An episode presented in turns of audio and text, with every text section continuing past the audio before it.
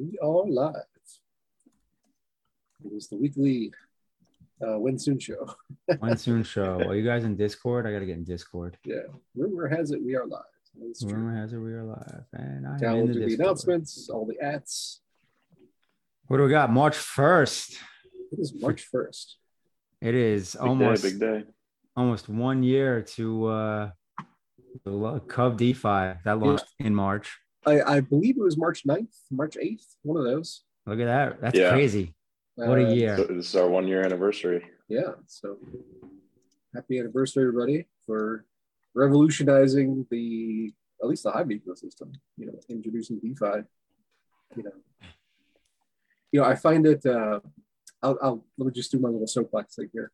Uh, I find it strange, ironic. I don't know what the word is, but you know, Dan Larimer invented DeFi, like hands down. That's I mean, he created BitShares. That was the first decentralized finance thing in existence. Um, and yet, the people who use his, you know, what what what was originally, you know, like his his inventions, like they're not like interested, or a lot of them aren't. I mean, obviously we are. Obviously, all the Leo finance people are. Um, but it is definitely an uphill battle for uh, for DeFi in, amongst the Hive community. Anyway, that's my soapbox. But it is March 1st, 2022. And um, how's things going with the uh, with the calendar in the Sooniverse there, Cal? Oh yeah, yeah. I mean, just on your last point about you know DeFi and Hive, it's it's definitely crazy because you know I still see a lot of people talking about Cub, and I saw a bunch of posts recently where people were talking about how Cub is their like introduction into DeFi, and they were on Hive and, and doing everything that's on Hive, which is a lot of stuff that you can do. You know, you can play Splinterlands, you can make blog posts, you can curate.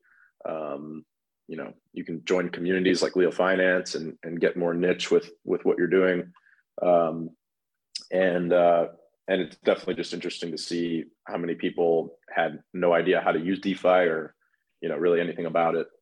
Um, and Cub kind of introduced it to them. So it's uh, actually our next AMA will be right on March 8th. Yeah. So It'll be might the- be right on the uh, right on the, the- anniversary date. the which is kinda official- well, that's good. That'll I think that'll work out based on a bunch of stuff, and we can have a one year anniversary That'll be fun. Yeah.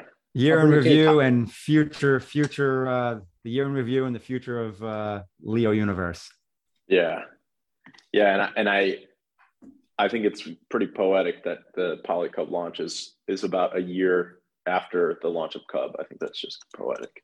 Are you, are you meant making be, any official announcements as to when soon will be now for Polygon? Um, the only official announcement I'm going to make is that you're going to have a 24 hour heads up, um, and there will be a, a countdown link, so anyone will be able to take this link and start watching the countdown. Um, starting at right at 24 hours, you'll be able to watch the countdown, and Ooh. a couple reasons for that. Uh, one thing is that before Polycub goes live, we're going to release the Cub incentive pendulum. So that's got to be like one of the first steps before Polycub uh, goes live, and and we release you know the airdrop and everything. And there's some reasons for doing that. Um, you know, so some of the big ones are are basically we, we want to change the mechanics on Cub to favor you know the Cub Kingdom. Obviously, there's so much there's so much TVL in the Cub Kingdom. It's it's pretty pretty incredible. But the APY has has dropped to 32 percent. So um, Everybody's that is staking while waiting for the launch. yes this right. that's gonna go up just by sheer people moving um after the Polycub airdrop Yeah. So we got we have some interesting mechanics being introduced because you know the incentive and and I've kind of you know over I've had plenty of time over the last seven months to think about the best way to do this launch and and and make the most value for everybody who's on Cub and Polycub. So um, you know this release schedule that I've I've come up with I think is is the best um, you know the best option and and I think it's going to be I think it's going to ex, you know, basically add some exponential uh, factors to to the launch, uh, both on the Cub side and the Poly Cub side. So Okay, so so you're saying incentive pendulum uh, gets released on Cub DeFi, we get a countdown, and then Polycub goes live. Is that the exactly, Okay. exactly. So you're going to see the incentive pendulum go live, That'll be the first step. And once you see that, you'll kind of know that you know we're on the you know we're within days of the launch, within probably within hours of the launch, um, when when you see that go live. Um, and speaking of the launch, um, is it uh, like you said, the 24 hour notice is going to happen, and when that happens, is it like automatic that it like launches 24 hours later, or is there like potential delays at launch? So with anything, like if you look at a lot, with anything in this universe, um, it's all subject to the calendar. But um, you know, it's so the way the basically the way it works is we deploy the contracts, we set a countdown where we set a block when when the rewards will start. So that's when the Polycub rewards will start. We've got everything, and I've been saying this for a couple of weeks because we've been waiting for the audit, and the audit is obviously done now. Um, so uh, we've had everything ready to go. We're just pushing some buttons to get it all live. Uh, obviously, that's a simplification. Like there's, you know, working with people like CoinDesk and uh, Coin uh, Telegraph to do PRs and and uh, you know organizing all the contracts, making sure everything works well. Um, you know, making sure the UI is good and and you know all the deposit and withdraw functions work um, on the on the UI front. Um, so just like little things that we got to do right before we launch, but um, once we set that target that target block launch date, um, it will automatically start distributing rewards at that time. The thing is, we can always we can always you know if if there is a let's say that there is some problem and and this happens plenty of times if you look at other projects that launch you know on Polygon or any other blockchain. Um, you know they set a launch date. I think right now there's like a Evmos or something on Cosmos that is uh, that keeps delaying their airdrop and launch. Um, so with anything, if there is an issue that that causes us to want to wait, then we can always redeploy the contract and launch later. Uh, but the but once we deploy the contract and set that block, um, it will automatically start at that time, unless we cancel that contract and redeploy a new one. So okay. basically, the the answer is ninety percent set in stone, ten percent unknown factors. Wait to launch, and we can we can do that, but um, obviously, it causes a little bit of a headache for us because then we have to redeploy everything. We got to we got to redeploy new contracts. Then we have to hook up, hook up the new contracts to the UI. So it just adds a bunch of work that I would rather not do. Ninety percent good to go, yep. barring some crazy something that happens. Some yeah, something crazy that makes All us want to wait. Okay. Now with the with the incentive pendulum going live, uh, I just want to make sure I understand because I'm sure a lot of people also don't understand uh, what that is. So from just just want to recap to make sure I'm correct. So there are different things to do on Cub DeFi. You can stake in kingdoms. You can st- you can put in farms. Uh, there there may be some new functionality coming in soon. Uh, the incentive pendulum is shifting rewards around in order to incentivize behavior you want to do. Is that right? Right. Yeah, exactly. So, so, so if there's not enough in the farm, incentive pendulum goes over to the farm, and it, and it, and the increased APR says, "Hey, go to the farm." Essentially, you know, yeah. As an example. Right, um, and and and the way we kind of look at that is um, is is more so based on on APY. So like right now, the APY in the farms is like 200 percent. It's crazy um, compared to the APY in the kingdom, which is 32 percent. And the reason for that is because there's so much TVL in the kingdom. Um, and, and it's basically, you know, it, it's actually incentivizing people to go to the farms, but people know that the Polycub drop is going to happen. So they will all want to be in the kingdom. Um, so, so obviously the incentive pendulum is going to swing around and, and it'll, it'll change the way all that works. And it, it also includes kingdoms in that, um, you know, the, obviously the non-cub kingdoms too. Um, what's interesting is that, you know, with, with Polycub right here, and then with the Cub bonding that we're about to release, um, the incentive pendulum is extremely important for for making all that stuff work well. And obviously, like I was saying, like adding that exponential factor into everything. So, um, yeah, I, I think the incentive pendulum being released right before the launch of Polycub is is a key. It's it's a key function for for getting the launch to do what we want it to do. Awesome. All right all the things happening.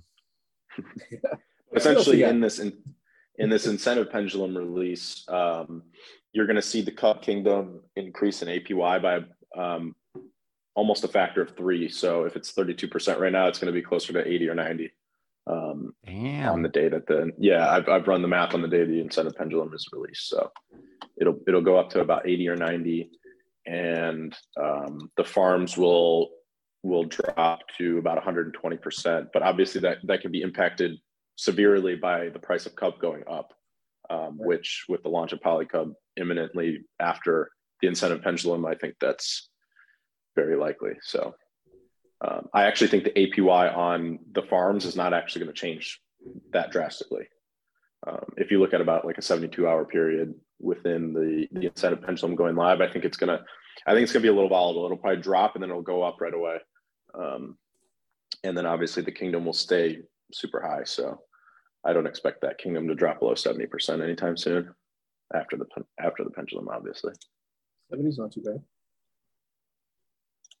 And then you said, what else you got? I got some interesting news. Um, so I was talking a little bit about this idea I had on um, the last AMA at the end, um, kind of like this multi-planetary expansion of Cub, and this idea that I have, which is um, basically that the way that I designed Polycub is that it would be like a self-sustaining base, right? You you launch it, it builds its own protocol and liquidity through management fees and uh, Polycub bonding, and my goal through that is um, you know let's let's create a platform where you can do yield optimization. And in the beginning you obviously have those huge uh, you have those huge farming rewards and you have a lot of volatility because there's a lot of capital flowing into a brand new app.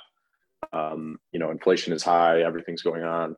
Um, and, and what we're trying to do is bottle up that volatility early into into protocol and liquidity and then over time we're also trying to earn more protocol and liquidity from management fees plus the protocol and liquidity is uh, compounding on itself and it's earning from bonding continuously.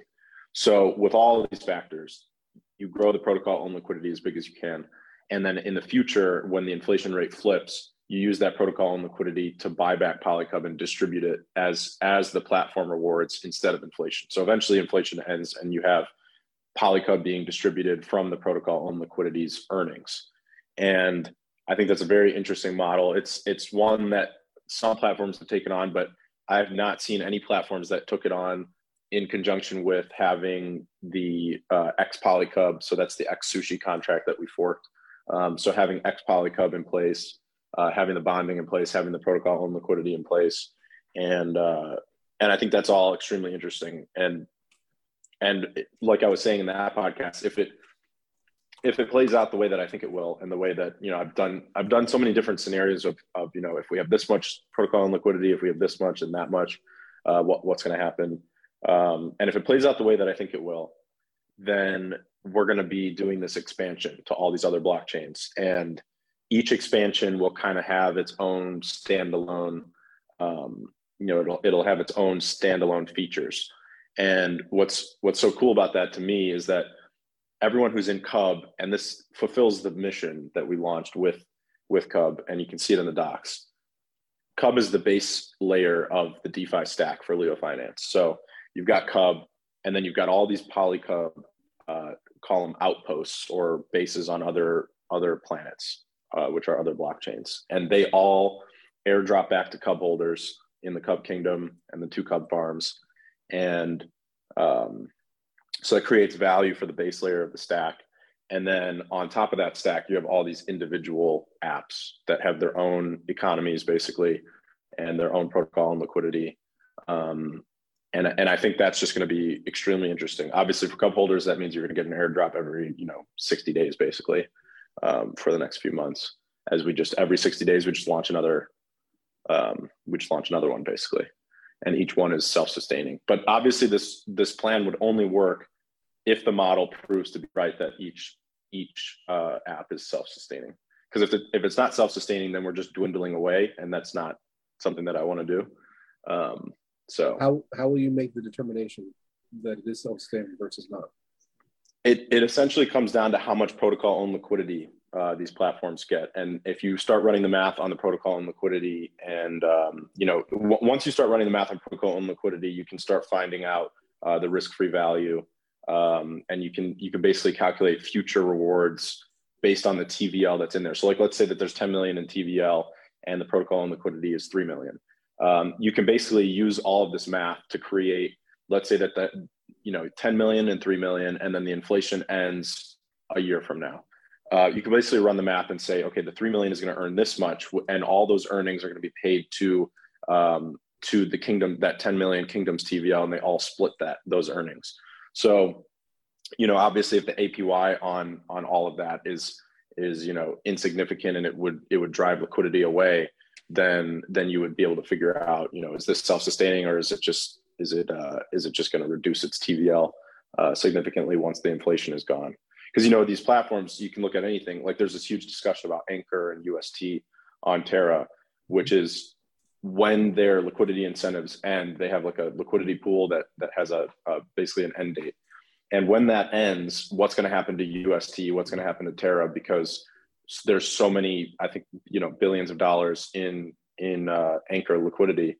Um, and once you take those incentives away all that liquidity is obviously going to go find go elsewhere and find uh, find incentives. So um, you know it's the same same deal with with Polycub and and every uh, basically every you know self-sustaining app that we that we launch. You know if you can't if you can't build a large enough protocol and liquidity and um, and incentivize the future of that app, then it's not going to be self-sustaining because it's going to need to pull from something else. But obviously, the cool thing with Kingdoms too is that you you are yield optimizing other apps. So you're taking yield from other apps, you're paying it to Polycub Kingdom holders, but then you're adding Polycub incentives on top of that. And so that means that you you're not just like let's say something's a 20% APY. If another platform is paying 10%, then then we only need to come up with the other 10% to make it 20. Um, and and you know obviously as as we've all seen, 20% APY is pretty attractive these days in DeFi, um, especially on something like a stablecoin pool that's how UST is uh, getting their billions. It's right, 20%. just 20% on stablecoins. So you could imagine kind of a similar scenario. And, and really the idea here is not just to have all these different, because uh, I know that the, the number one, the number one, you know, argument against this idea is just, you know, why would you keep launching tokens? Why would you keep launching apps and focus on the ones that are already there? And that, that makes perfect sense to me. But I also see the, the importance of being on all these different chains and creating, because what, what we've done with Leo Finance's Web3 ecosystem is two major things. One, there's this trust in in the brand name, which kind of goes for a lot of things. You know, you've got Apple, you've got Nike, Adidas, all these different brands that have built trust with their with their audience. So that's kind of what Leo Finance has going for it on all these different platforms. Like a lot of people on Hive, kind of going back to what we talked about at the beginning, a lot of people on Hive didn't ever touch DeFi because they were too scared of the apps. They were too scared of what they could do, rug pulls, all that stuff. And because Leo Finance launched Cub, that's what told them, okay, I trust this brand. Let me let me try this DeFi thing. Uh, so very very much the same thing. And and when we do it on a different blockchain, like right now we're doing it on Polygon. Next, we're we're likely to do it on Avalanche and Fantom. Um, you know what what we're doing is is just taking that and just basically franchising it to another blockchain. And uh and and it's extremely interesting because you know you've got that level of trust and you've got that brand name. And then the second factor is um you've got the the wrapped leo economy which which gets me really excited with with everything leo bridge in the leo bridge universe because every time we launch one of these there is a you know, with Cub, there was the bLEO pool. With Poly Cub, there's going to be the pLEO pool. Um, with Avalanche Cub, there's going to be the Avalanche, uh, the aLEO pool. Um, and with all of these different pools, you're going to have a, a new connection to Leo Bridge and you're going to be able to swap across those blockchains. And there's a lot of liquidity moving across all these different blockchains. Um, and and the fact that we can offer it in a permissionless smart contract that simply wraps and unwraps Leo for you is uh, is pretty huge. Um, which kind of leads me into another announcement. When Polycub goes live, we are going to have Leo Bridge uh, live as well. I know Mitch was asking about that. So Leo Bridge is ready, and uh, we're doing some testing, and it should be completely ready to go when when Polycub goes live. Speaking of bridges, because I know there's a whole bunch of people that have outstanding tickets, but I know there's people that want to move Elio, Leo, all that. And I had a couple people ask me, and I was just like, mm, I might hold up right now. So as far as wrapping or unwrapping Leo to be Leo and vice versa, are we are we good? Is there liquidity there, or are people just going to end up submitting a ticket?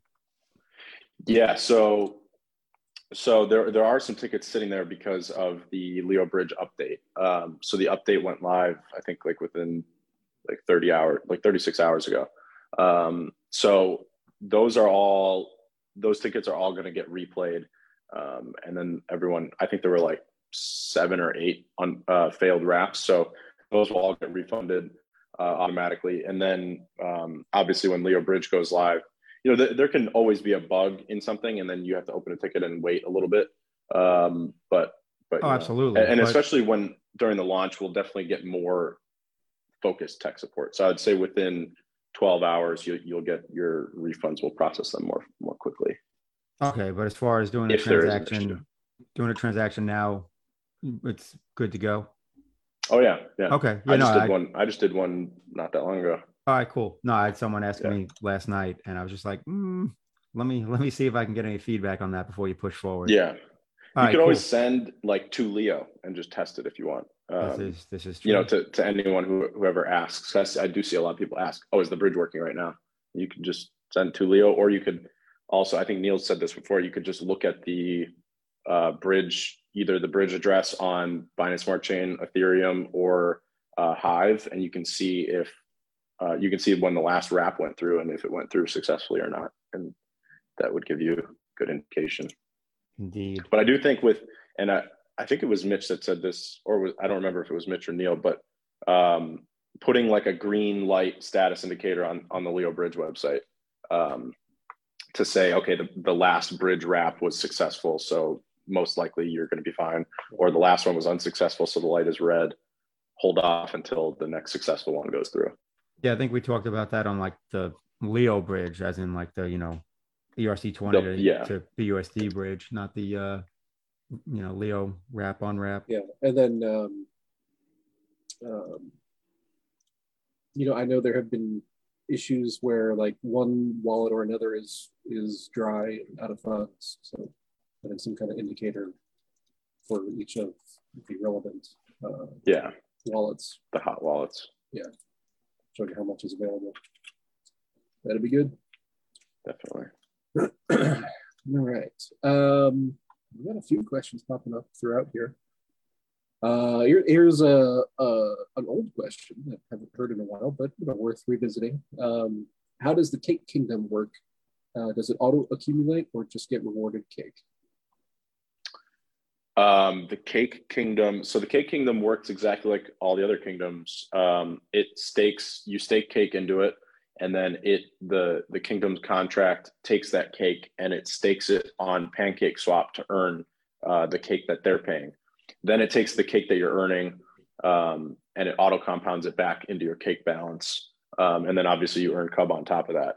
The, the key difference with that kingdom versus say like the BNB BUSD kingdom is that the BNB BUSD kingdom is also rewarded in cake, but obviously your base asset is BNB BUSD. So instead of auto compounding cake, you're auto compounding back into BNB BUSD. So it's selling your cake, putting it back into BNB BUSD.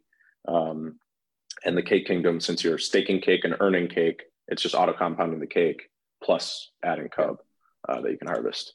Yeah. So the uh, you know which, whichever kingdom you're in, your balance grows over time because it's auto compounded, and then you get cub on top of that, which is claimed as you you know whenever you claim it. So, but the cub rewards do not get auto compounded. It's just the internal stuff. So there's two different things going on. Uh, let's see. People are asking about which farms, which whatever are going to be eligible for Polycub airdrops. Yeah, that's a that's a good question. So um, something we're working on right now is um, you know a whole set of tutorials. So you'll go into the docs and there's going to be we're we're basically going to be uh, everyone on Leo is going to be a, a read the docs spot where we're going to be telling people, hey, go read the docs. Oh, this is in the docs. Go read the docs. Um, but right now it's not in the docs. So good question to answer. um, so, um, in order to be eligible for the Polycub airdrop, it's it's actually really simple. So you you just buy some cub, and then you stake it in three one of three places or all three places if you want. Um, you can stake it in the Cub Kingdom, you can stake it in the Cub USD farm or the Cub BNB farm. Um, and with the two farms, the key thing to understand is that you're only getting airdrops based on the Cub side of your balance. So if you've got Cub USD, you're only getting airdrop based on the Cub, not the BUSD. So if you have $1,000 in Cub USD, then you're getting airdrop based on $500 worth of Cub. Um, if you're in the Cub Kingdom and you've got $1,000 worth of Cub, you're obviously getting airdrops $1,000 worth of Cub, or you're getting airdrop based on $1,000 worth of Cub. Um, so that's literally the process for getting the airdrop is as simple as buy Cub, stake it in one of the three places, and just wait until the airdrop starts. Then there's going to be an airdrop page. You'll be able to go to it on Cub and see how much your pending airdrop is. And then it'll link you um, to the Polycub airdrop page where you'd have to go to claim it. So Mitch was asking before we started recording, um, how will you claim your Polycub airdrop, and, and, do you have to claim it, or is it just automatic? And also, which address does it does it use? Um, so it essentially you just go to the Polycub airdrop page. It shows your you log in with your MetaMask address, and then it'll show you how much Cub you have staked and how much um, your airdrop is pending and how much you can claim at that time. So you hit the claim button on the Polygon network and you send a Polygon transaction to the smart contract for the airdrop, and it claims whatever your balance is, um, and it claims it to your Polygon address. So it's the same address on Binance Smart Chain. So like, let's say that you've got address one that's your Binance Chain address. You're staking $1,000 worth of Cub. You go to the Polycub website, you log in with the Polygon network to MetaMask um, with the same BSC address that you're, or the same address that you're using on BSC. And then you hit claim, and then it claims your airdrop on the Polygon blockchain. And then you'll have Polycub, Polycub tokens, and you can stake it into X Polycub or put it into one of the farms. Um, use it however you want. But but the and then the airdrop is obviously every day for 60 days, and it's a it's a new snapshot every day. So if your if your Cub balance changes from one day to the next, then it will use the newest Cub balance. Uh, now, if if I if I get like on Tuesday, let's say I get a certain airdrop, if I don't claim it, and it's now Wednesday, another airdrop has happened. Do I do I claim both at the same time? Does one overwrite the other? What happens? Yeah, that's a, that's a good question. So it, it just accumulates in your balance. So um, you know, if you're familiar with SPS airdrop or or really most most of those kind of airdrop um, setups, it just like if you get let's say that you get 10 polycub the first day and then you get 15 polycub the next day and then you claim it sometime on the second day, then you're just going to claim 25 polycub on that second day uh, whenever you decide to claim it. Okay. So uh, especially good for the uh, you know, the, the, smaller cub holders, if they're getting like, you know, 0.3, you know, they might not want to claim every day. Right. Yeah. And obviously the Polygon network fees are really cheap. I haven't checked what the gas costs were recently, but, you know, it's pennies uh, for the gas costs. So, um, yeah, that's, that's one nice thing about the Polygon blockchain, even cheaper than BSC. Absolutely. And uh, I, you know, I asked you about this before we started, but I just for just for the record. So Binance Smart Chain is trying to, I guess maybe has already, I don't know, officially changed its name to BNB Chain to be uh, uh, to be more distinct from Binance, I guess. Um, although BNB is some acronym involving Binance. I was going to say if BNB is Binance coin. They're doing stuff. Uh, you know, as far as as far as we are concerned, you know, are we going to just keep calling it Binance Smart Chain? I mean, I'm probably not going to change until like, you know, I'm sure at some point I would, but you know, I'm from I'm from Chicago and and uh, the Sears Tower was renamed to the Willis Tower, and I still call it the Sears Tower. So, yeah, I learned it was renamed recently. Uh, of course, I don't think that. uh, Crypto Lemon's asking when Fantom. It's the hot new uh, soon. So you know how how realistic was your sixty day you know rollout timeline for, uh, for extremely extremely yeah extremely it's uh, the the process for relaunching is very and I, I wouldn't say it's just completely simple, but it's it's very uh, it's very predictable because um, for a lot of reasons it's very predictable. Yeah, then long- as long as uh, I've already talked to it.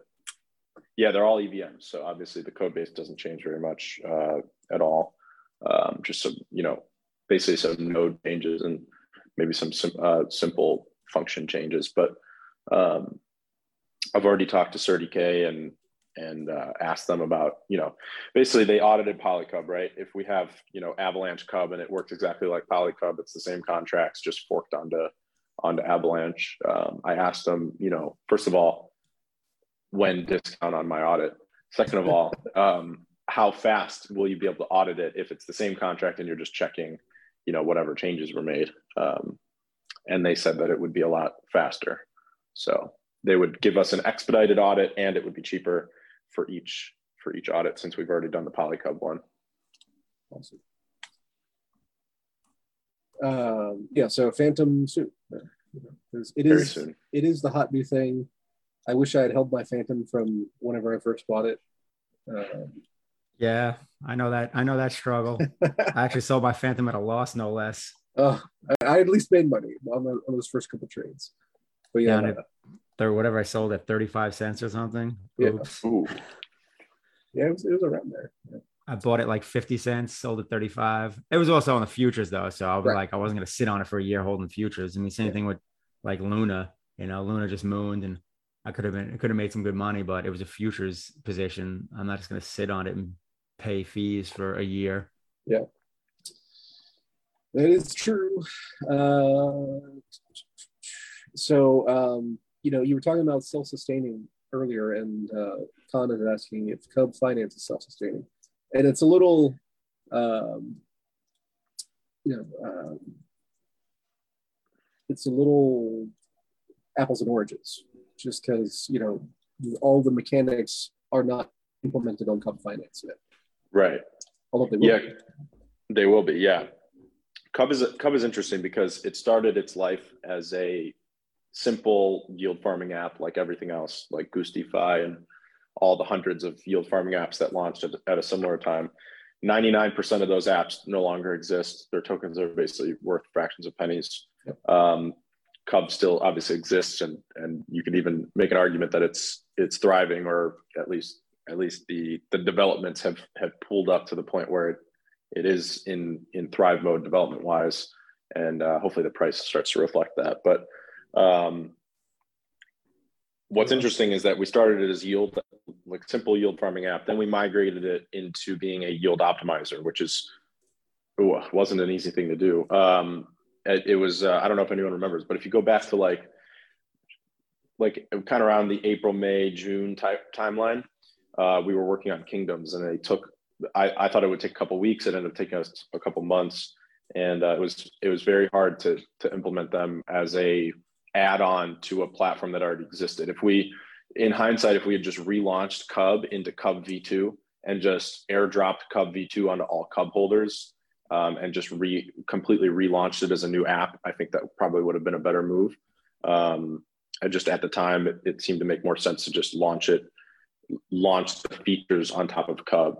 Um, so, so Cub started as that simple app, then it moved to a yield optimizer. Then we also added the IDO contracts, um, and then now we're adding all these DeFi 2.0 contracts like um, like Cub bonding, the Cub incentive pendulum that you're going to see, um, all these kind of like all, all these very interesting DeFi features that that will make Cub more sustainable. And we, we've really been working toward making Cub more sustainable over the last, you know, eight to 10 months. Um, so we've definitely, we've definitely seen some interesting changes to Cub in terms of sustainability. I mean, if you look at like this drop that we just had in the market like last week, Cub, Cub dropped like one or two cents and the rest of the market dropped like 20 or 30%. So um, it, it was interesting to see that. And, and if you just look at Cub, I mean, we bounced off of like 24 cents, I think at the lows. Now we're at 30, 34 cents. So uh, nice little nice little bump over the last uh, week or so. yeah. You know, Yeah. And been- I mean, I, go ahead. As I was saying it's been a crazy couple of weeks in the, in the crypto Yeah. markets. It really has. Uh, twenty percent of the last what two days, something like that. Yeah, we got a surprising rip out of nowhere from Bitcoin yesterday. That was a well, all, all the Russians are buying that green candle. Yeah. You know, I mean, I think I think with with Cub and with the way that with with the things that are going to be released for Cub right now, like the incentive pendulum and everything that's leading up to the Polycub launch, then the actual Polycub launch itself. Um, I don't know. I, I see Cub reaching, you know, a dollar fifty plus with, with this Polycub launch. Well, obviously, we'll have to see how it plays out.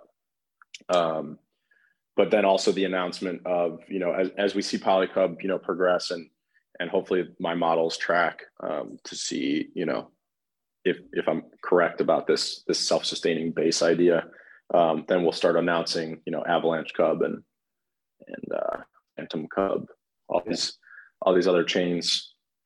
Now, uh, you know, Khan is making a point that um, you know he would prefer an interface where it's one website and then you know you see all the different chains. Like um, uh, a lot of sites do this. You know, uh, Sushi does it. Um, Curve does not. Uh, Curve has a different site for everything. For, for uh, Beltfi does that, right? Uh, yeah, Beltfi it does. shows the different, like even the stable pools, it shows the, like the different chains. Yeah.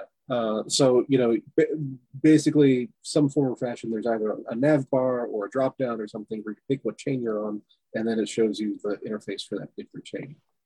Have you thought about that versus complete separate sites? Yeah. So so here's my interesting idea for this. Um, oh. We launch if we launch Polycub, uh, we launch Polycub, then you know we see how it performs against the model. Um, obviously, Cub is going to be doing very well at the time. Polycub will be doing well. It'll be the early days of Polycub, and then we'll start looking into Avalanche Cub, uh, Fantom Cub, all these different these different chains that we can integrate. And my idea for the interface is kind of similar to what AutoFarm has, um, where you've got all the different chains at the top and you can just switch between them. So it would, it would have that idea in it. And then the other idea is to take um, each version of Cubs. So you take Cub, Poly Cub, Avalanche Cub, Fantom Cub. Then you take every version of Leo. You take, um, you know, B Leo, uh, P Leo, uh, A Leo, F Leo. Uh, F Leo is kind of funny. This is the first time I said that out loud. Um, and uh, you take all those. Uh, so we got all now. We've got all the different versions of Cub, and then obviously you have all the wrapped versions of of Leo, which are very different than because each version of Cub is its own thing. Uh, each version of Wrapped Leo is obviously one to one exchangeable with each other. Um, and my idea is that we create that one UI where you can pool on all the different farms and kingdoms by just changing your wallet, very similar to AutoFarm. Then I want to also launch um, those like tri crypto pools, those tri crypto cross chain pools, where you'd be able to pool like four versions of Wrapped Leo in one pool. Um, and obviously you wouldn't have any impermanent loss because it's all just it's all it's like a stablecoin pool, but obviously for Leo. And then you're adding liquidity to all um, all sides of the bridge because for Leo Bridge we're going to need massive liquidity. It's really if you look at if you look at what we're doing here, it's I, I talked about a little bit, but we're fulfilling the mission of Cub for being the base layer of this DeFi stack, and, and we're bringing a lot of the value back to the Cub holders. That's that's the entire idea here um, for launching all these other all these other apps. But then you've got this other idea, which is that we are we're launching all these wrapped Leos on all these different blockchains, and we're incentivizing those pools, you know, heavily. Like right now on on Cub, it is what's the APY on Leo?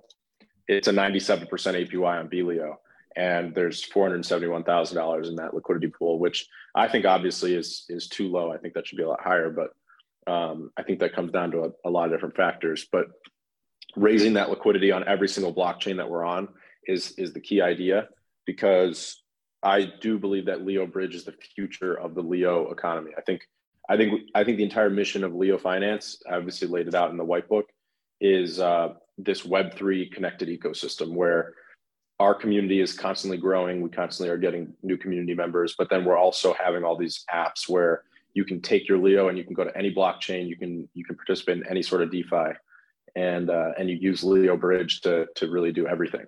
So you know you could you could be onboarding like Mitch talks about this a lot, onboarding some USDC from Coinbase.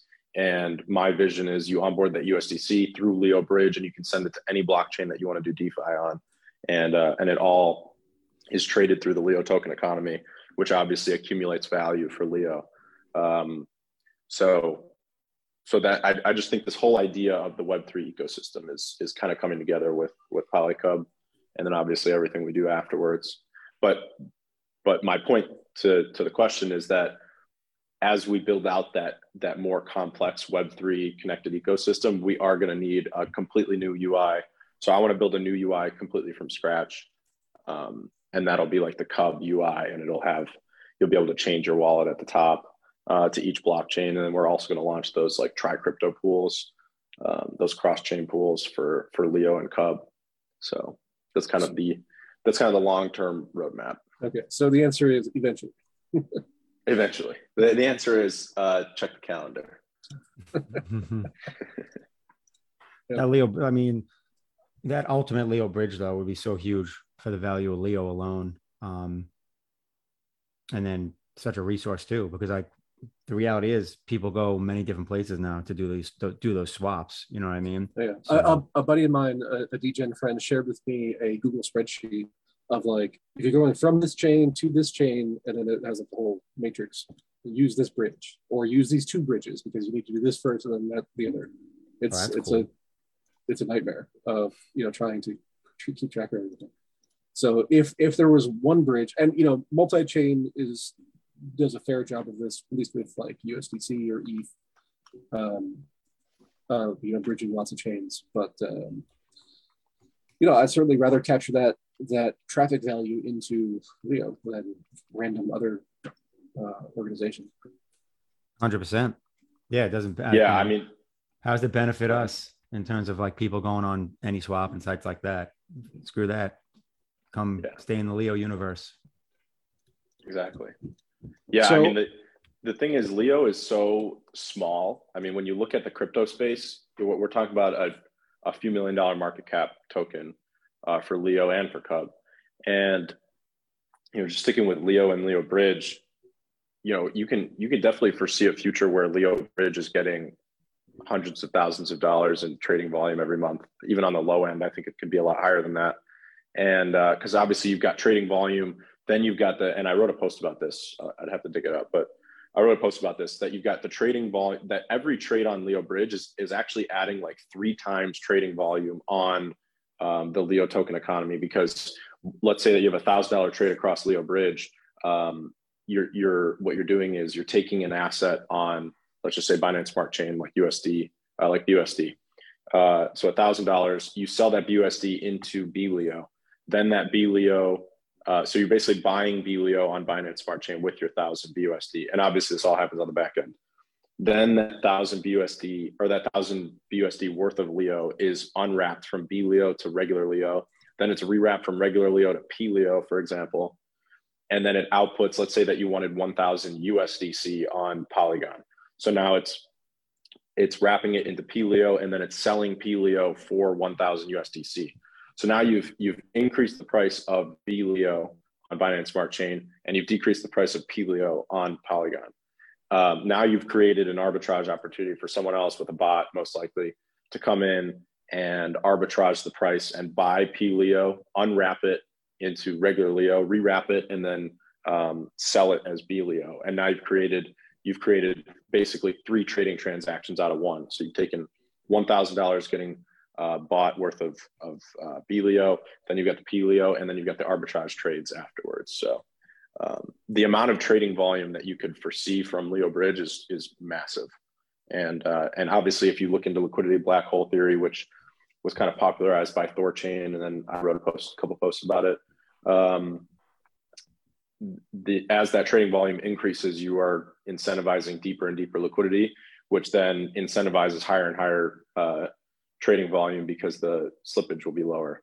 So that's really I, I just I think it's just going to be a huge snowball effect, and I, I think it all starts with with pLEO and um, obviously Leo because right now it's Leo and Leo, and that Leo bridge is just unusable because of the gas fees. So when you've got Leo to pLEO and and vice versa, it's going to be very very interesting because you'll be able to you'll be able to Leo bridge transact hundred dollars, and it would be economically feasible uh, in terms of fees.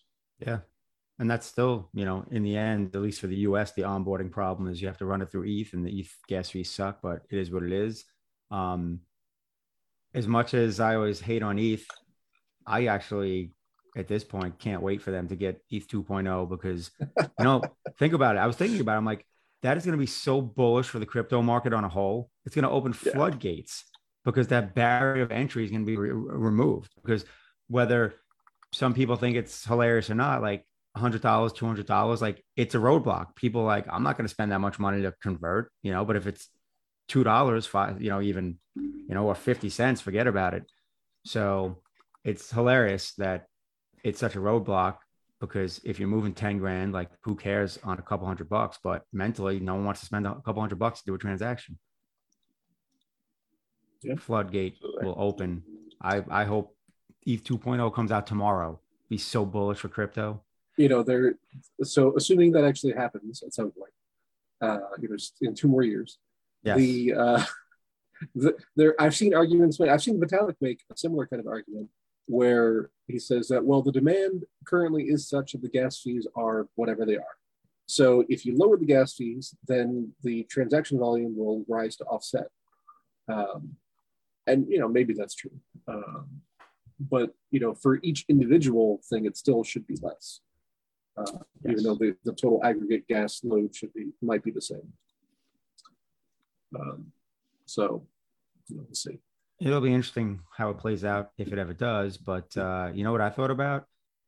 One of the bull cases for Polygon is the fact that the you know gas fees on Ethereum suck. So if and when ETH 2.0 launches, does that have a bearish impact on Polygon? It might.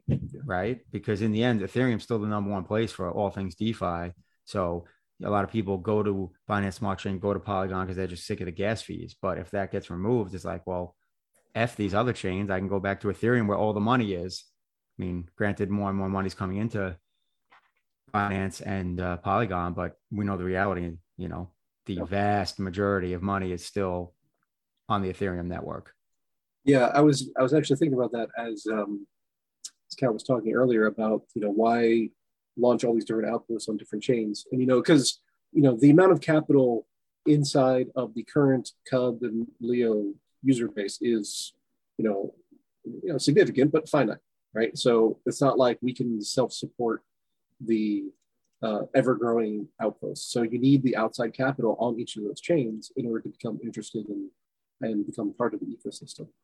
Uh, but the good thing is, is that the, that that outside capital does exist. You know, there's there's uh, you know DeFi, you know, uh, participants on every chain, and they're all looking for the hot new thing, and hopefully we'll capture some some portion of of those on every different chain that we launch on.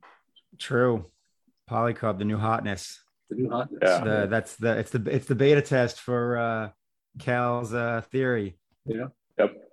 Yeah. So assuming we get you know Polygon and Avalanche and Fantom and whatever else. Uh, I've been playing on Metis last week or so. It kind of sucks. Uh, but, Which one? uh, it's Andromeda slash and the gas token is Metis. Wow, never even heard of it. M-E-T-I-S.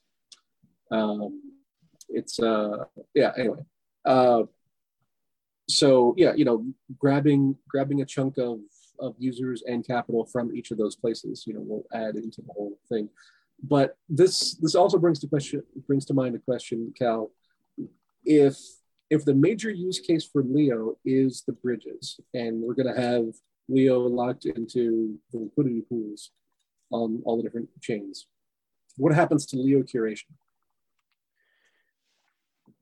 That is very interesting because it actually kind of creates its own little uh, incentive pendulum type of scheme for for Leo, where you know you've got this setup where um, the as the cure, and we've talked, we've definitely talked about this a couple of times. You know, way way back when when Rap Leo and and B Leo first launched, um, you've got all the all the Leo that's staked for curation right now is competing with each other for curation rewards. And actually, curation right now on Leo is like 14 or 15% APY. So what what's kind of crazy is that people are staking Leo and earning 14 or 15% APY. And that makes perfect sense. You know, you're curating content. There's a lot more to it than just earning APY. It's its influence over the platform. And especially as the Web3, the Leo Finance Web3 ecosystem evolves and more people get involved, um, you're going to want more and more influence in, in the community. So that, you know, that influence power can't be discounted. But, but if you look strictly at APY, you've got like 15% APY, let's say. Then you can go over to BLEO and earn 90% APY, like we just talked about. So in theory, you would think that a lot of liquidity would move from being staked Leo to actually in the liquidity pool for B Leo, providing liquidity for the bridge and earning 90% APY. Um, but you know, obviously, we still need to see a lot of liquidity move over. Um, so then, now that we launch P Leo, you're going to have this whole new liquidity pool that's going to earn somewhere between, you know, say 100 and 2,000 percent in the early days of Polycub, and um, hopefully that incentivizes more liquidity to even be unstaked from Leo Power and moved over to either bLEO or P Leo. Then you have Avalanche Leo and all these other ones where you're you're just creating more and more sinks for for people to say, oh, more and more of that investor's dilemma where it's like, where am I going to move my Leo? Because there's all these different places where I can earn ridiculous APY, and uh, and whoever's moving it around is obviously going to be well rewarded for it. Um, and obviously, the ultimate goal for Leo is is that we're incentivizing the bridge to have more liquidity. Um, so, so what I want to see is you know a lot of Leo power gets unstaked and moved in, moved into these pools, and that is actually a good thing for Leo curation because now the curation APY is going to increase as the competition leaves and goes into those liquidity pools. So then the curation APY will be even higher. Um, on on staked Leo, and I, I think that's an incredibly positive thing because now you're increasing liquidity pools. That's good for Leo Bridge. You're decreasing Leo power because there's so much Leo stake. It's kind of like the Cub Kingdom. Our community is is like diamond paw all the way. They they all stake in the Cub Kingdom. They all stake in the Cub Kingdom. They all stake in in Leo, and that's great. But we need to expand our our ecosystem, and and you know a key key way to do that is through Leo Bridge and and you know B Leo, P Leo, A Leo um, and and wrap Leo, especially when we move it to Thorchain. So, you know, it's it, it's extremely important for curation as much as it is for Leo Bridge, in my opinion. Okay. So theoretically, that should work, assuming that the people on Leo are going to do that migration. And I know some will, mm-hmm. but you know, a lot are still in the you know, Right. You know, they're comfortable with with what they know, and then that's just kind of all they want to do. It's like for me, I think I've got maybe 1,000 or 2,000 Leo staked on Leo Finance, but then the rest is in the B Leo pool. But um, and I don't get to swing fat upvotes. Right. Well, then then you have the dilemma. You want more influence on the platform, swing fat upvotes, get people to follow you. You know, maybe if you do like you know in the long run you want to build more of a brand you want to start selling something or you want to just you know get more upvotes on your own content or whatever you then you have an incentive and a dilemma to buy more leo and stake it uh, because you also don't want to lose the leo that you've got in the liquidity pools so um, creating that dilemma that's the key that is the key and uh, tony's saying uh, you know when uh, when leo bridge to actual hive because there's now swap pools and such. So right. So I have a lot of obviously probably of no surprise. I have a lot of ideas for for Leo Bridge being extended to Hive, and uh, and that will happen in the Sooniverse. Um, so I think we talked about that not on the last day, maybe the one before that. Um, you know, extending Leo Bridge to Hive, um, and letting people kind of onboard into and out of Hive. Um, through Leo Bridge. You know, it's I, I think that would actually create a lot of trading volume um, for Leo Bridge. A lot of a lot of smaller trading volume where it's like you know someone wants to take their blogging rewards for a month and and move it into DeFi and they'll swap you know Hive through through Leo Bridge and output you know BUSD or Cub or Leo uh, on on one of the versions of of Cub. So, soon. so so yeah, official answer is soon. it's on the calendar. So going back to what Mr. Khan was saying, I actually like the suggestion he made, like leofinance.com backslash DeFi. That's kind of like where you find all of uh, the DeFi sites, assuming you know we did like a Belfi type thing. But before all that happens, because that's a big initiative and probably long down the road before we see anything that looks like that. We do probably want to do something where, because like unless you're really knee deep in the community, you don't know that Polycub is, you know, brought to you by the Leo Finance team. You don't know that Cub DeFi is brought to you by the Leo Finance team. So, um, trying to think of a way that that can be branded, so to speak. So maybe even just dropping Leo Finance tags on those websites or something. Um, because people that will come to Polycub fresh just look at Polycub as this, all right, these are the Polycub guys. You know what I mean? So yeah, even if we could do something maybe branding wise, where each site has uh, some kind of Leo Finance logo slash mantra, whatever it is that you know identifies Leo Finance.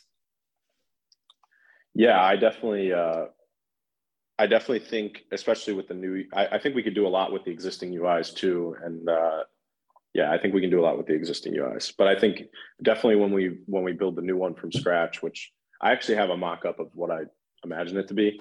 Um, when we do it from scratch, it'll look kind of like Auto Farm, but you know, obviously different in a lot of ways. It's going to have a lot of Leo branding and features on it. Um, kind of like if you look at Hive stats, like obviously the, the Leo Finance logo isn't like on Hive stats, but you know it's Leo Finance because of um, you know just the various Leo integrations on it, like the the content slider at the top. You know, it's it's a little more subtle, but you still know. And then you've yeah. also got the links at the top, obviously for Leo Finance, Cub Finance, Leodex, Leopedia. So it, it's a little more subtle, but you still know that it's a Leo Finance project. Yeah, and that was a great upgrade because on the old one, eh. that's a good. Actually, that's a good, uh, good example of what happens. Like, so Hive Stats was there, and it, it was a good app. Um, I think obviously the best analytics app on Hive. Um, but then we decided, you know, let's build a app that's 100 times better. So we built it from scratch, just a brand new one. And I think the new Hive Stats is 100 times better than the old one. So I, I think that's pretty much what's going to happen with Cub is that we decide to build it from scratch, and then you're going to have that multi-chain Cub uh, UI that will interact with all the different all the different Cubs on all the different chains. Yeah. Metaverse Cub. When when Metaverse Cub. Yeah. And uh, you know, this is my own personal question. Um, what you know, for uh, you know, obviously I'm I love all the DeFi stuff, uh, but my killer feature or killer app is always Project Blank. So my question is, uh, will Project Blank have Leo rewards? If so, then it will in- integrate into all the, the, the the bridging and everything that you're talking about, uh, or will it be a totally separate token ecosystem?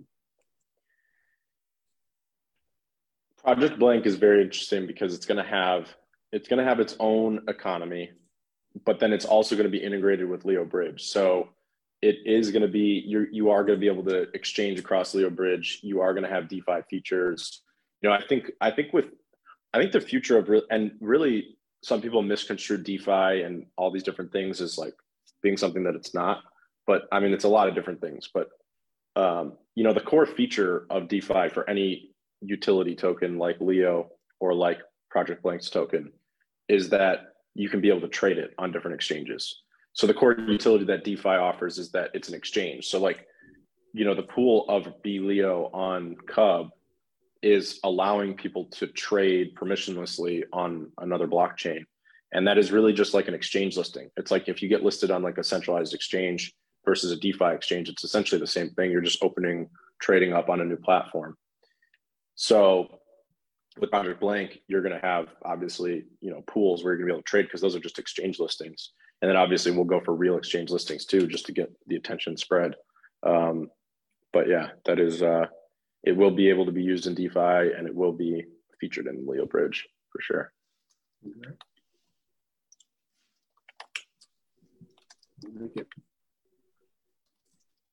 Uh, any uh, I know what the answer is, but any any updates on timelines for, for Project Blank? Um, yeah, let me just pull up my calendar. um, I I'm confident about this year. Confident about this year, and uh, a few people have said Q2. So I am uh, no official timelines. I'm I'm I'm getting out of the the calendar timeline game. Well, you know, burn me, you know, seven times. Speaking of things on the calendar, the uh, you'd be surprised at how many people ask me for this feature. Um, the search feature on Leo Finance. Apparently, it is a uh, highly desired one because I get the question. It seems to f- fall through from somebody every once in a while consistently. Yeah, we actually had a uh, a dev team meeting. Um, when was that? I think it was on third Thursday or Friday last week, uh, talking about the search feature. So um, it will be ready in the Sooniverse. Um, it's going to be on mobile first. I think I've talked about that. It's going to be mobile first. Then we're obviously going to going to uh, migrate that to, to desktop too. But the search feature is pretty.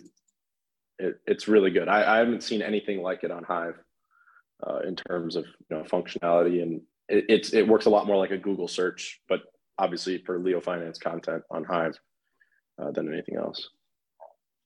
Nice. Yeah, I mean, because there's, I mean, there's separate sites out there. Like, obviously, having the search on the website's great. I mean, you know, you have Hive Searcher, which is a completely separate site just to search, which gets the job done. But I'm more so looking to search on Leo, not all of Hive. That's good stuff. Yeah, that'll be a nice little feature, uh, especially for finding. I mean, that's the thing. You send people to Leo Finance, it's like they have no way to find you unless they just, you know, know to go to uh, in the URL and just do backslash your name. Yeah, so, I mean, even finding my own stuff is difficult at times. Yeah, so it's, and then yeah, as far as the mobile app, looking forward to those features when I can finally get in. Android, no love on the mobile app. Doesn't uh, doesn't doesn't open for me. Yeah, I uh, I saw your DM about that. I wanted uh, some screenshots and more details because um, we're gonna get that fixed. I'm not sure why it's happening to you because I logged in on my Android and uh, I had a few other people try and it worked. So oh, cool. Yeah, so figure that out. Well, that's better that that's the case because um, if it was happened to everyone, that would suck. Yeah, I don't know. I uninstalled yeah. and reinstalled, but maybe uh, I don't know. Maybe there's some metadata or something that still sits on there.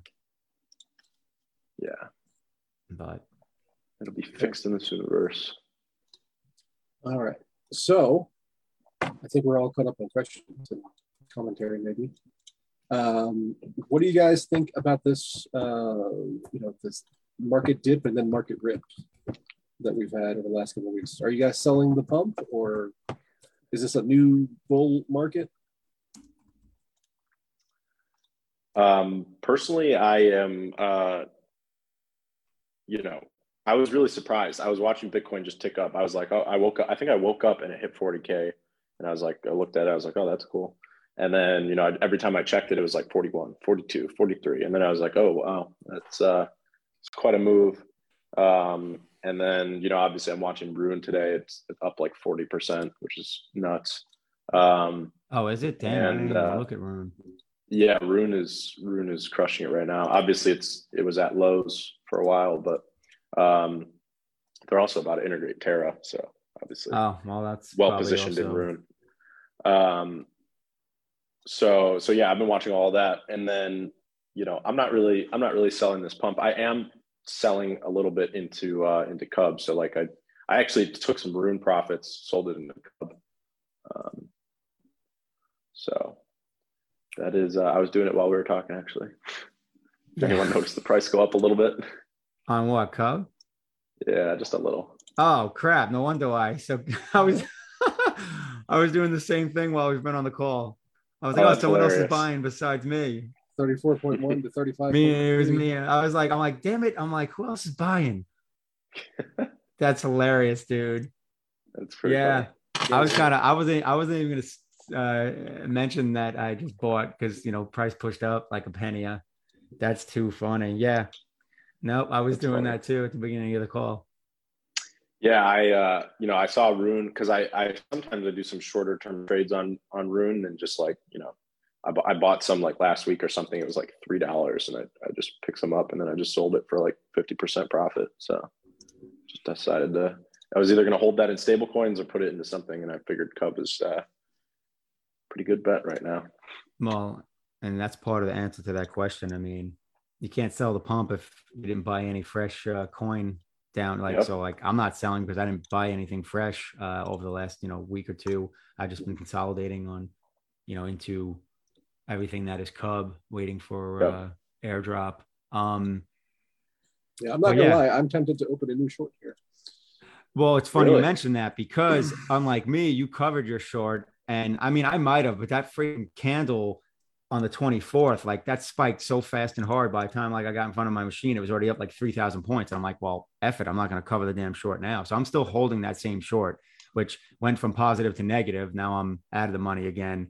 And I'm looking at, you know, we have a ways to go on today's candle, but after the big spike and the candle we're getting, I'm like, huh, this might come back down to like even 40. So speculating on a short isn't the worst idea, but uh I don't know. I got a feeling we're gonna hold 40 if it pulls back. Think so? Um here's what's funny. I actually uh because I got asked um on my calls Tuesday night, like in terms of the market, and I think someone like you know hit me up on Facebook in a post, and I was just like, this might be a short term bottom in in in crypto and in Bitcoin. I was only willing to say short term, but it's because we got obviously that big candle, you know, with the um, lower wick on higher volume. You know, like if you look, the volume from that day is in that top like 25% of volume days, I would say, uh, or top third, you know, over the, the last whatever it is, you know, three, six months. And if you look at that two out of three times, it marked a bottom for at least, you know, the short term, which I would say is, you know, two or three months. So, um, doesn't mean that's the case, but odds are based on just the candle and the volume compared to prior instances. So 30, that 37 might be the low for a while. Which Yeah. I'm fine. Like honestly, like my short is yeah, taking profits is great, but it was more so a hedge in case like we did cascade down to 30k. So I don't mind taking a loss on that because I have obviously, you know, the upside is way better. So if I take an L and I lose whatever it is on that, because you know it's on margin, so I lose fifteen hundred dollars or something. It's like who cares? I've made way more than that. Um, if everything pushes. And I also have Bitcoin that I added lower. Like I bought some Bitcoin at 35 when we first had dumped on that first like big red candle down through 40. Mhm. So, and I was looking to obviously back up the truck at 30, which I'm on obviously on record saying weeks and weeks ago, but we never got there. yeah, Well, You're everybody else TikTok was too. That's why I never got there. That's the problem. And I was looking at something they were showing um, outstanding orders on um, like uh, Coinbase Pro and uh, I forget one of the other big centralized exchanges, and there was just stacks of orders at 30.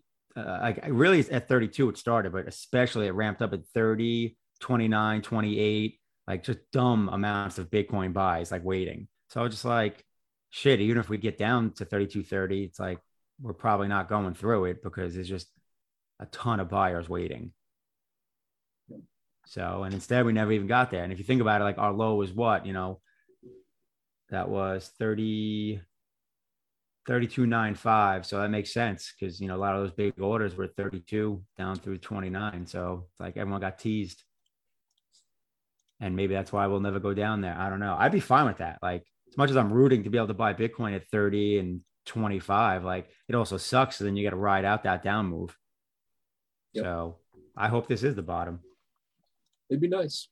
So You know, who knows just you know, this is just such a such a power candle that we're in, and the volume's not that high, Not on that candle at all. I, yeah, it wasn't.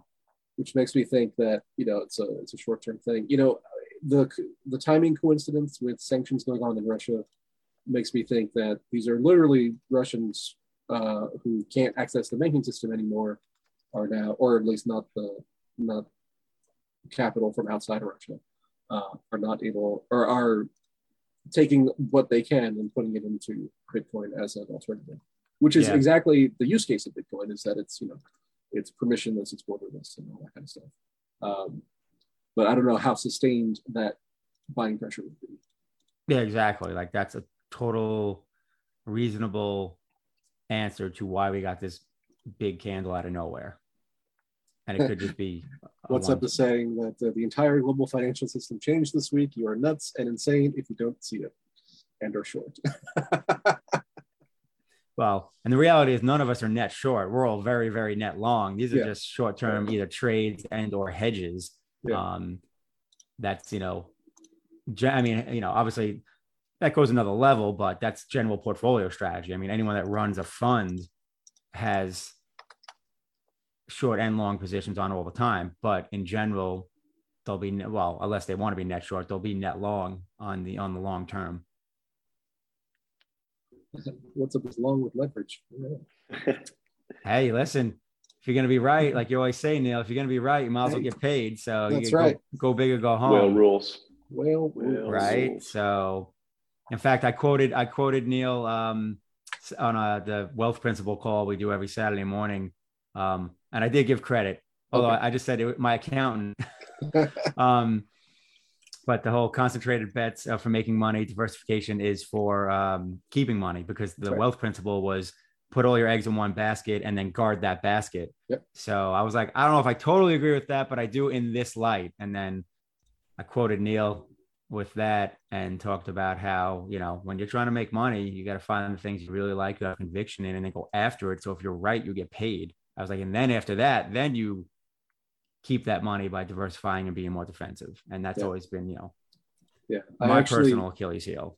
Yeah, I actually uh, this morning I was looking at some stats on Splinterlands, and I was like, you know, I so you know I most of my portfolio, the vast majority actually, is rented out to other players.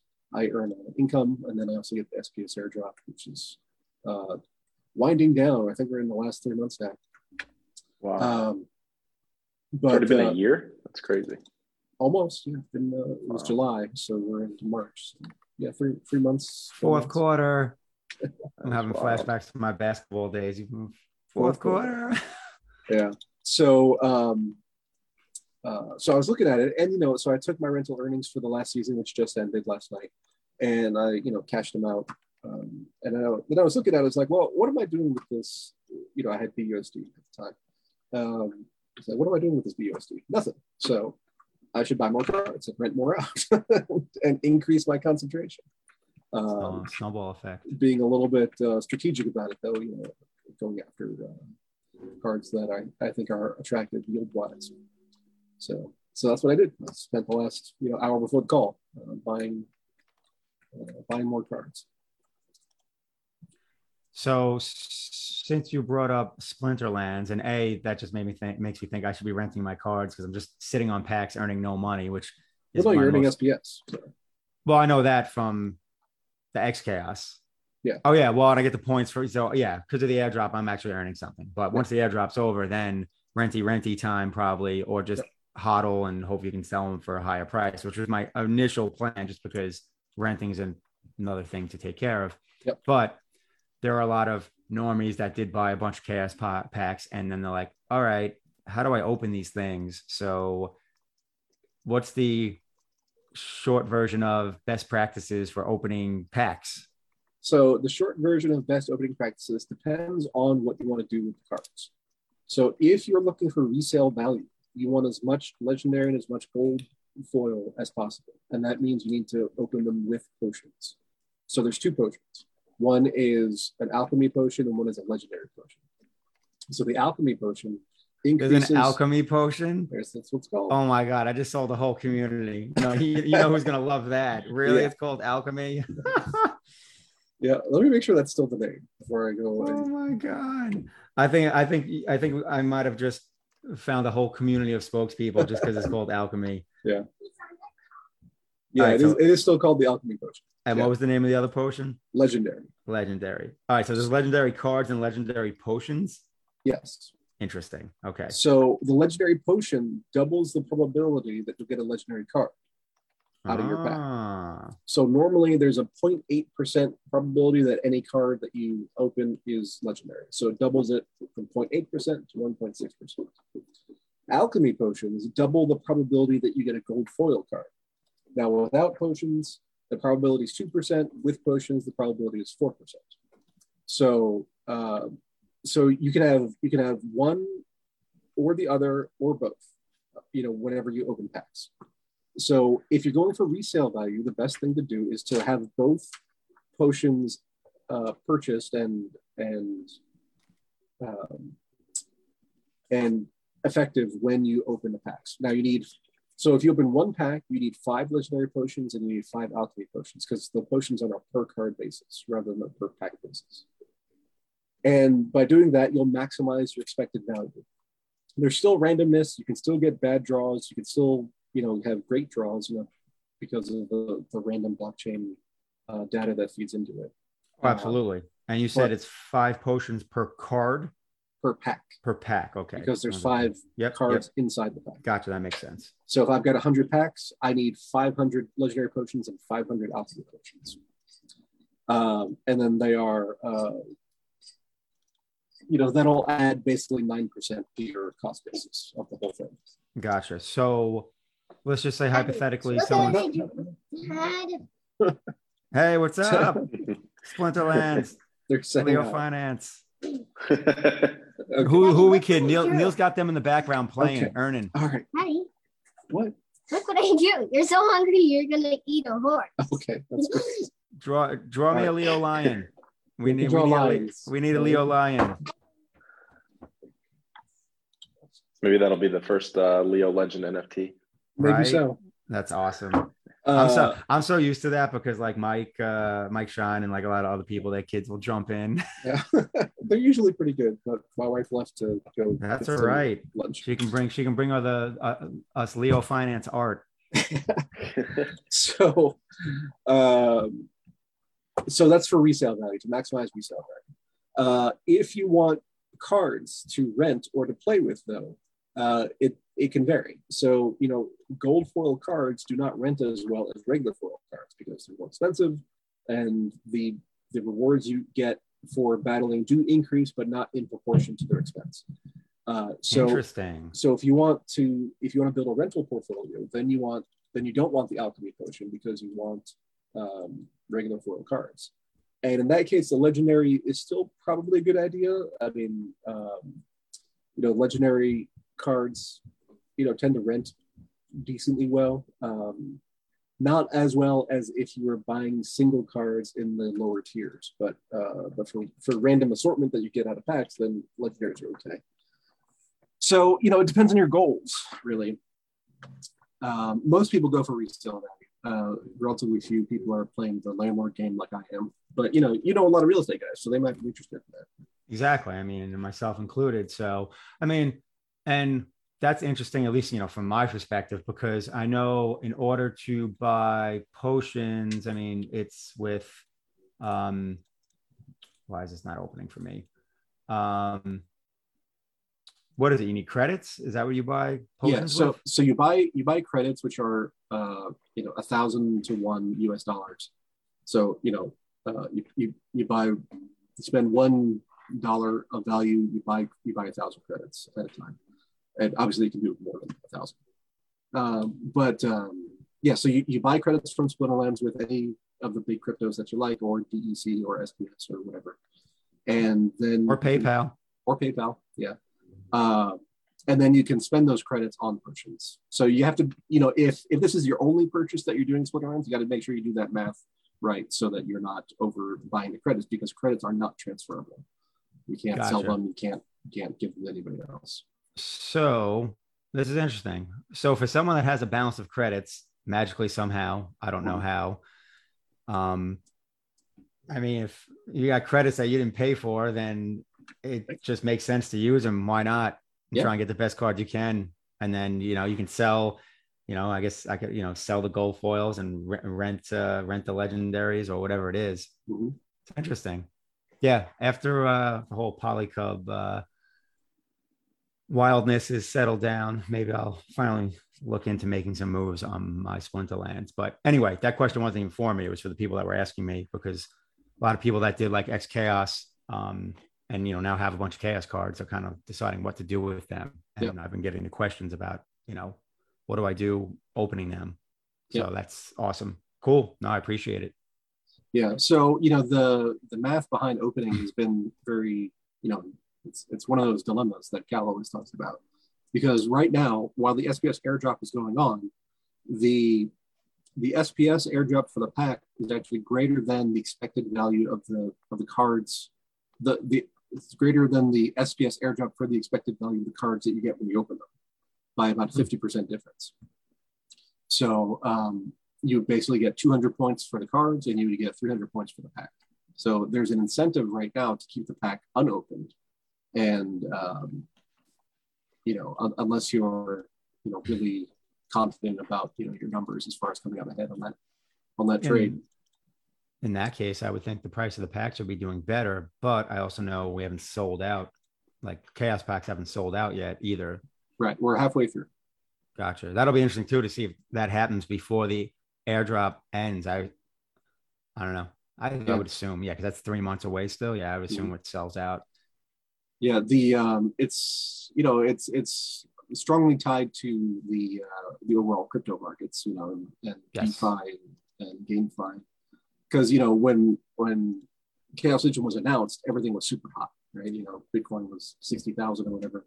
And, you know, fundamentally, that's why we started XChaos because we were, we were concerned that there was going to be a huge sellout. Um, and we wouldn't have the opportunity to get the cards that we wanted. And then obviously between then and, and actual Chaos release, crypto markets tanked, you know, 50%. You know, a lot of the a lot of the momentum and the heat went away. Still had a good opening sale, but not didn't sell out by any means. Yeah, I mean, which honestly in the end is not bad because it was quote unquote sort of a disappointment, but at the same time, um, it still hasn't been a terrible investment, even with it not selling out. But yeah, I mean, X Chaos has been great. You know, the DEC payouts every day have been fantastic. You know, we're continuing to sell the airdrop cards that that uh, we're getting, and then um, uh, the, amazingly, the DEC balance in the wallet has pretty much been growing steadily, even with the daily distributions to X Chaos holders. Um, and then, you know, we'll get another airdrop card here in a little bit when we get to eight million packs sold. So the it's it's been working out great. Uh, I've been very pleased with it. Um, and you know, we had some people who were confused about mechanics and all that in the beginning, but Yeah, everybody seems to have settled down and, and understands what's going on. Um, and uh, and yeah, it's just just keep chugging along. So I'm uh, I'm a fan. yeah, I'm just letting the DEC uh, drop into uh, my account and uh, holding my packs in the meantime, but it's definitely interesting. but in the end, buy Cub before you buy Splinterlands. But yeah, well, co- you know, Let's not Polycub launching here in the next who knows how long, short shortly. There's gonna be way more Shortly. EV. Invest in Then- Cub. The the yield the yields on Cub are higher than on Splinterlands, That's not always true. But it's true most of the time. Most of the time, I mean, it's you know you got to be real strategic with string lines. And Cub, you just buy whatever. This is true. I guess it also depends on what you're in. Like if you're staking, well, so if you're staking Cub in the Kingdom versus outright staking SPS, um, they're about the same right now. Actually, Cub is a little bit higher. Cub's like five percent higher, or no, actually, it's probably like two percent higher right now. But that's about to change um, when Cal uh, launches the what, what what's the Incentive the label? Pendulum. Yes, Yep. incentive, Incentive pendulum. pendulum, yeah. So all of a sudden, Cub is going to look real tasty in terms of the Kingdom against uh, SPS. I'm I'm really curious what the incentive pendulum is going to look like, uh, and how it's going to shift yields around. Yeah, me too. It's gonna be gonna be interesting. Hey, listen, The I'm- first shift that's going to be implemented, just I mean, it's probably going to be implemented today, if I'm being completely honest. But the first shift that's going to be implemented is that the Cub Kingdom is going to go from right now it's about 32%. It's going to go to close to 80%, right around there, uh, for Cub Kingdom, and the Cub farms are going as to everyone runs to buy Cub. Yeah, and then the Cub farms are going to tip down to around 120% APY, and then obviously the price is going to, uh, you know, I think most of us expect that the price is going to change drastically with with Polycub launching right after the pendulum, um, and then the price of Cub going up will will increase the APY in those pools, obviously. So, um, I think it's going to be it's going to be interesting. The first swing will be interesting, and then obviously it'll it'll keep going on a regular schedule after that. Awesome. Looking forward to it. Ah, as I go on to Pancake Swap. Who keeps pumping the price? Stop it. I'm trying to buy lower. I forbid you from buying any more, Cal. you have enough. Yeah, I just uh, I had to flip that rune into something, and I didn't. I- just can't see anything better than Cub right now. No, I don't blame you. Honestly, I wish I was in a position to sell some rune. I, that's another one I don't have as much as I'd like. Um, and I finally got around to a few weeks ago um, getting.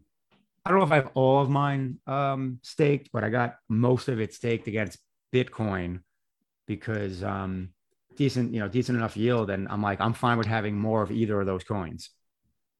Yeah, I've I've still been in the in the BTCB Rune pool for I don't know however long they've had it now. Yeah, that's the one I got in like um, maybe a month ago. Yeah, I just open up my Thor yield. You know what I haven't looked at in forever is X Rune. I'm not gonna lie, I've been waiting for any kind of pump in X Rune just to sell it and plow it either Yeah. into regular Rune or plow it into a Cub.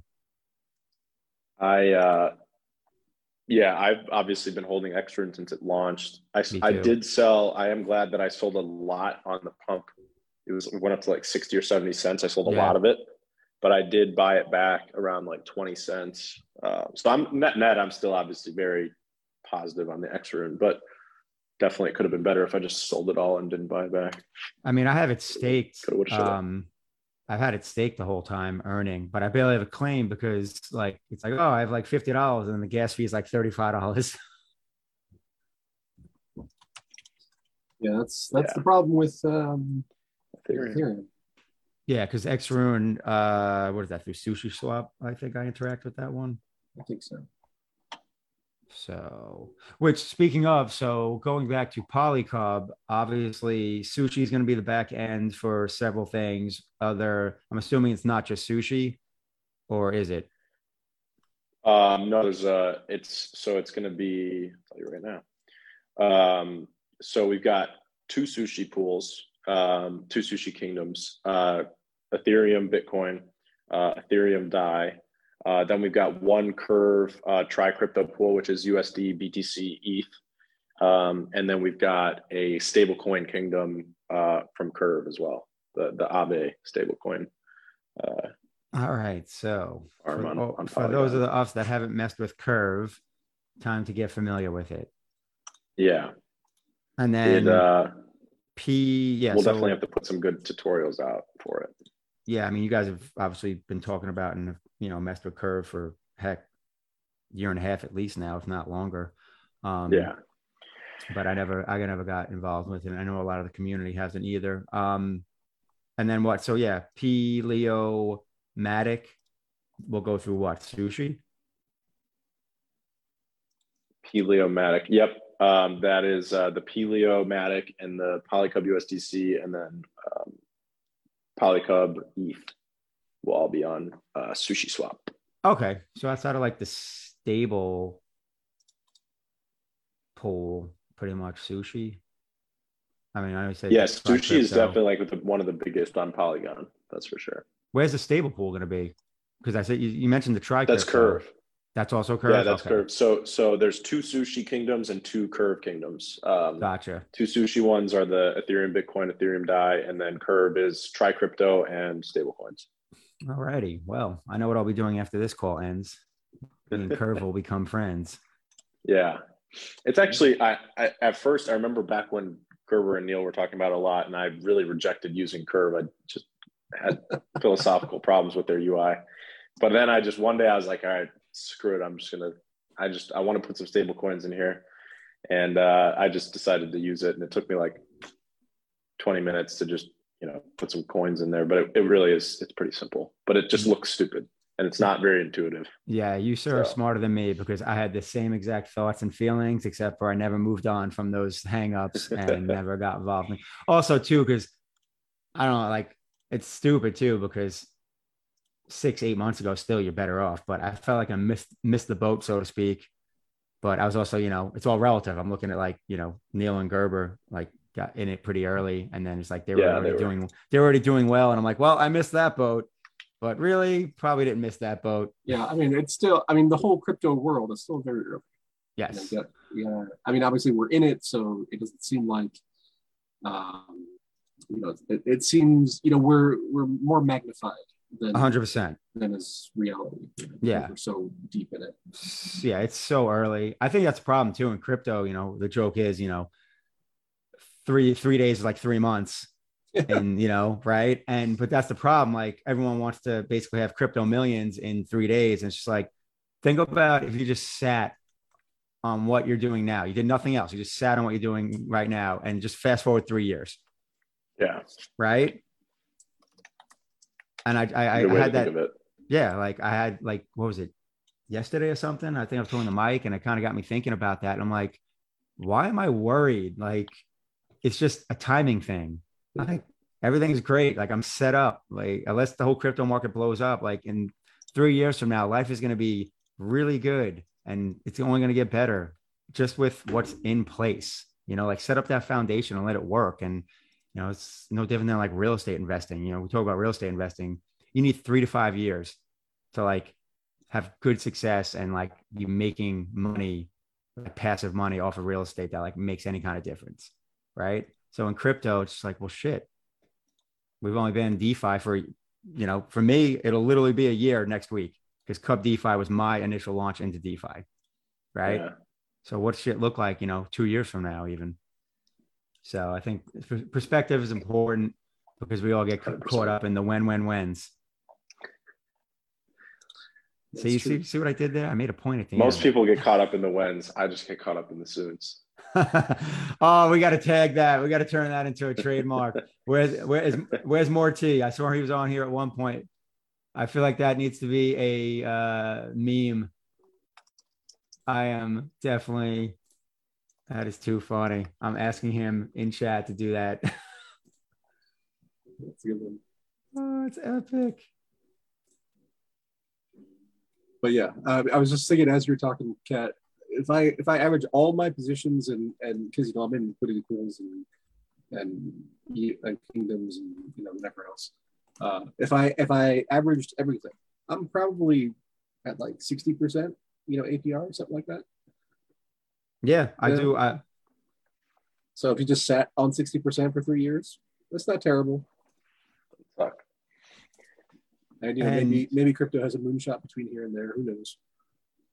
Neil, I'm pretty sure the only reason I have a rough idea of, and I really only do it for like a Cub, um, because I don't have much elsewhere. I mean, I have like a little bit on Rune and um, a couple others, but uh, I think the spreadsheet I use I got from you in terms of calculating. Uh, yeah, yeah, almost positive. Yeah, like I have my Cub stats sheet, and yeah, so I put it all in there, and I can calculate what my APY, my average APY is. And actually, I just did it.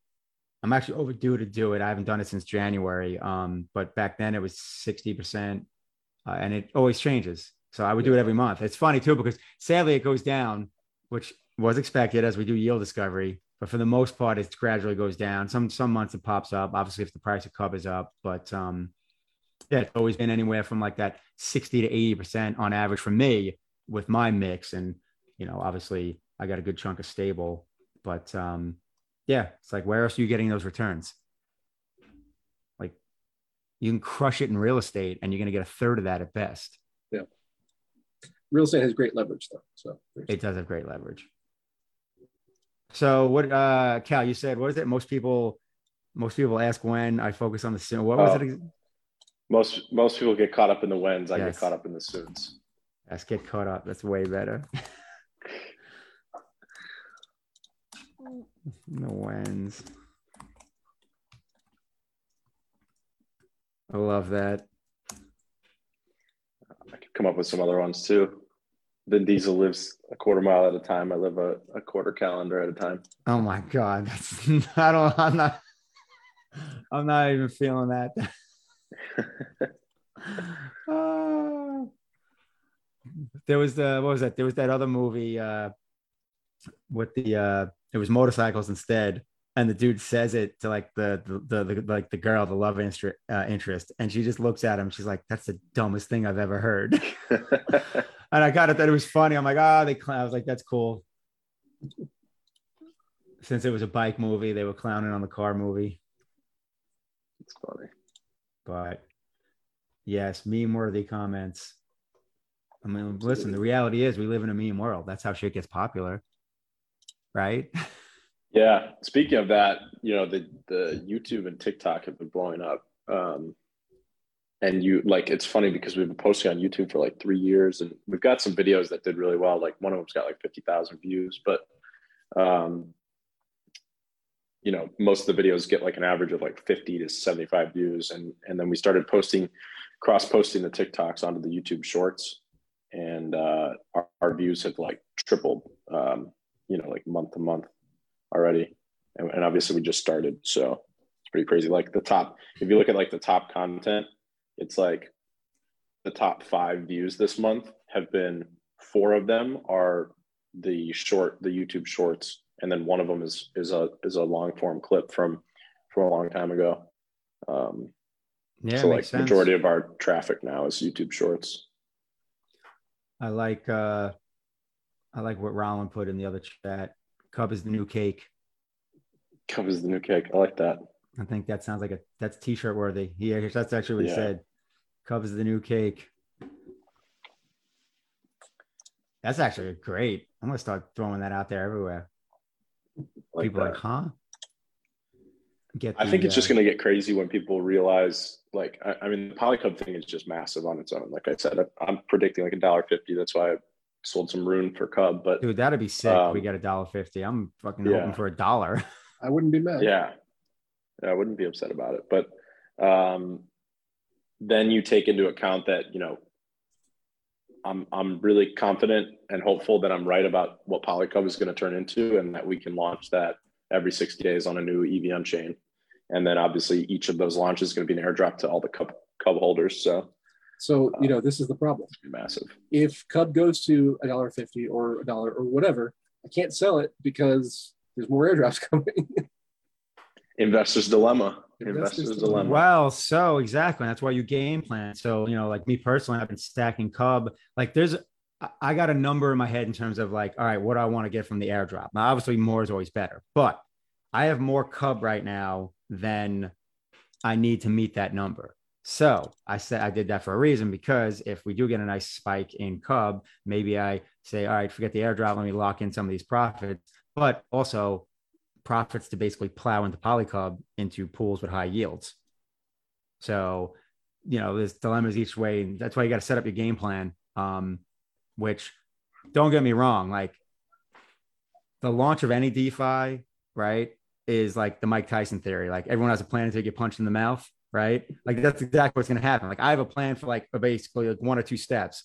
It, but as soon as it's launched and like all the things are out and I see the APRs and all that shit, like I know like most of that's going to go to hell in a handbasket. And so my plan is all right. I, I have plan A for, you know, one or two things. And then I'm just waiting for it to go live. And then it's like, all right, start making decisions when the bullets are flying.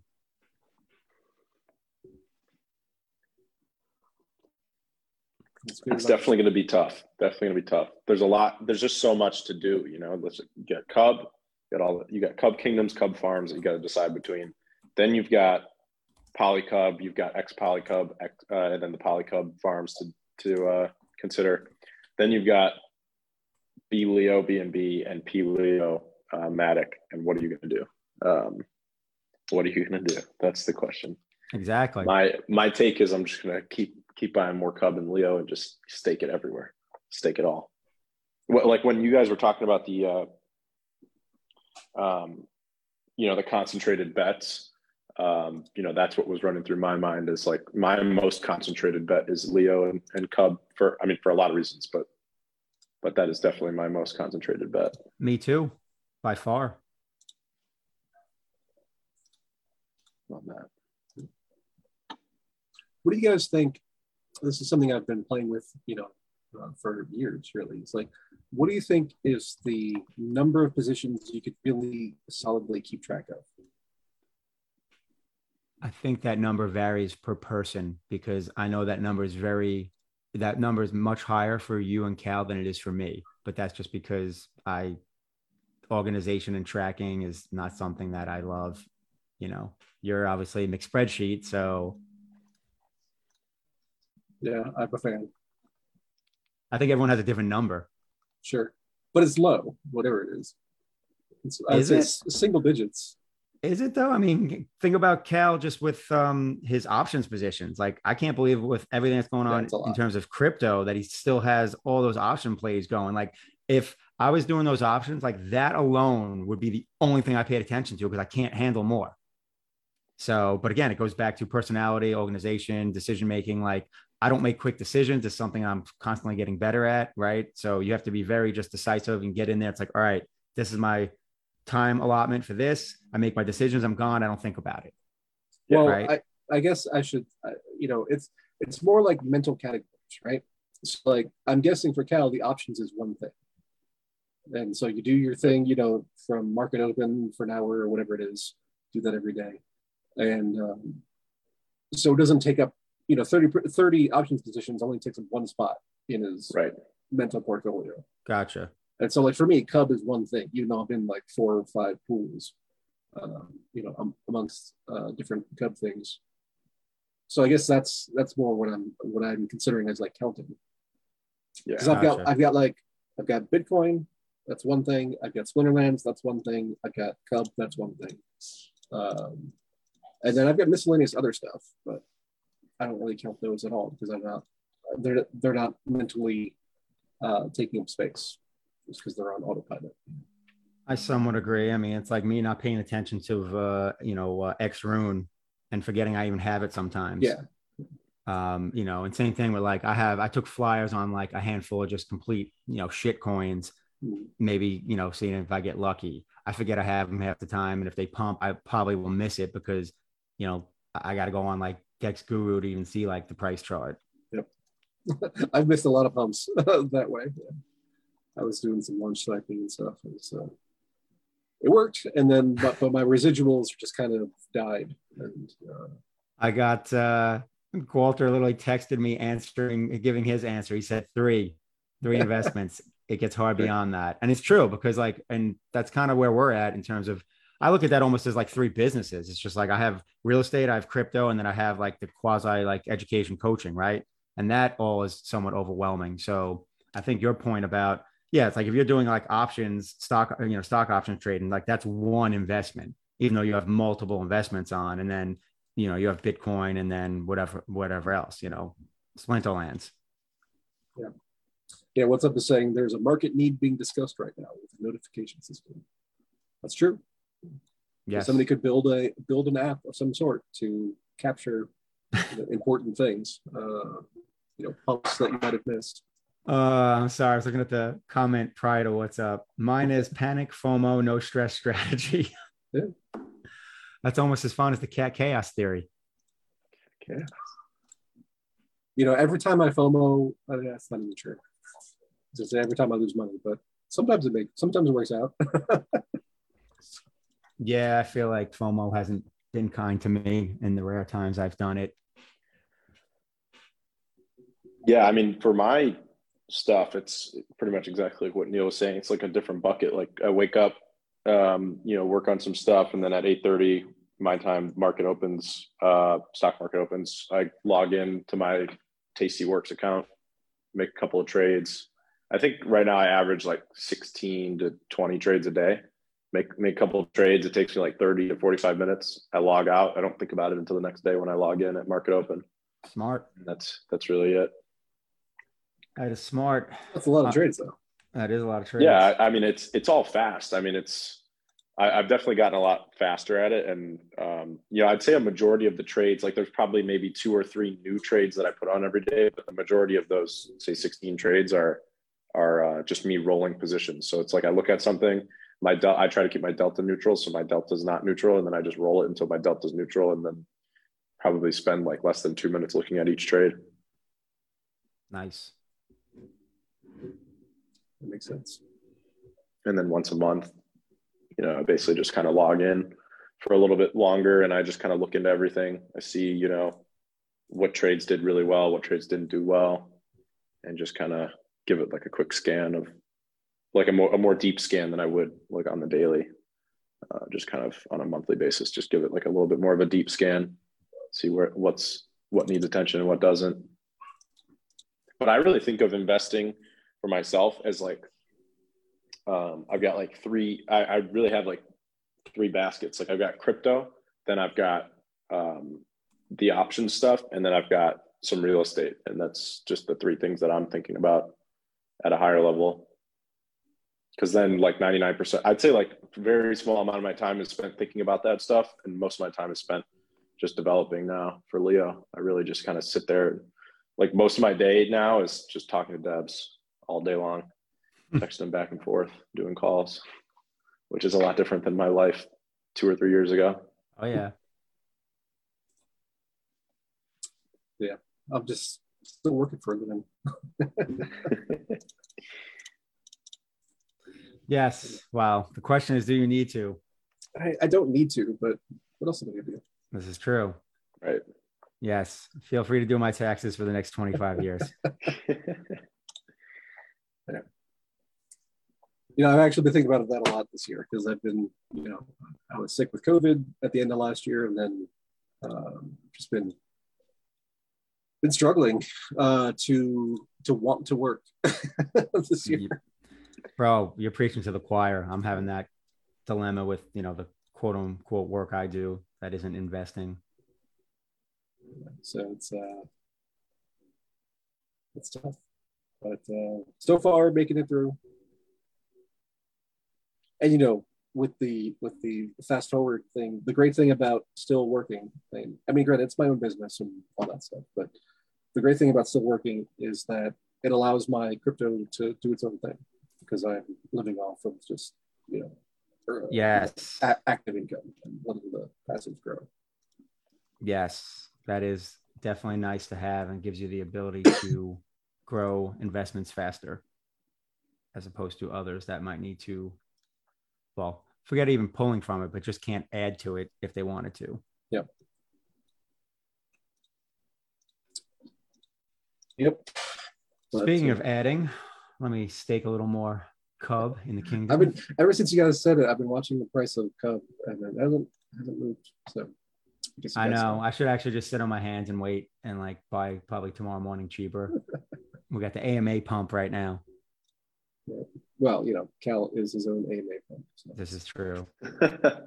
so I got to update my spreadsheet, which is not nearly as organized as Neil's, but I haven't updated mine in a few months. Well, I'm just saying in terms of like like the transactions I do in terms of like you know buying additional cub and things like that into the uh, airdrop. I want to know like keep track of right. All right, how much money did I spend on cub leading up to the airdrop, um, and at what prices did I get in? So yeah, but, handy to know. I got. Uh, what is that? Anywho, uh, apparently I must have closed my YouTube tab at some point, so I don't know if there's any questions in there. I've still got it open. So let's say we're all good. Uh, what's up is going to bid up the price to, to 40 cents, she's saying. So, you know. Sounds good to me. Do it because I just bought a bunch this morning at 35, basically. All right. Well, I'm good. I don't know yeah. about you guys. No, if we got all the questions covered and we talked about a ton of stuff. So yeah, yeah I'm just watching the markets explode. It's Bitcoin well, what are we up to 45 now? again. Oh. It'll be fun. Yes, pumping the market this week would be probably nice. Probably good Very for nice. Polycub.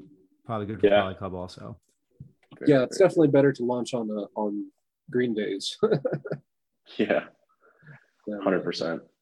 Into crashing thirty percent markets. Yeah, for real. Looks like we will. Looks like we'll catch the green day.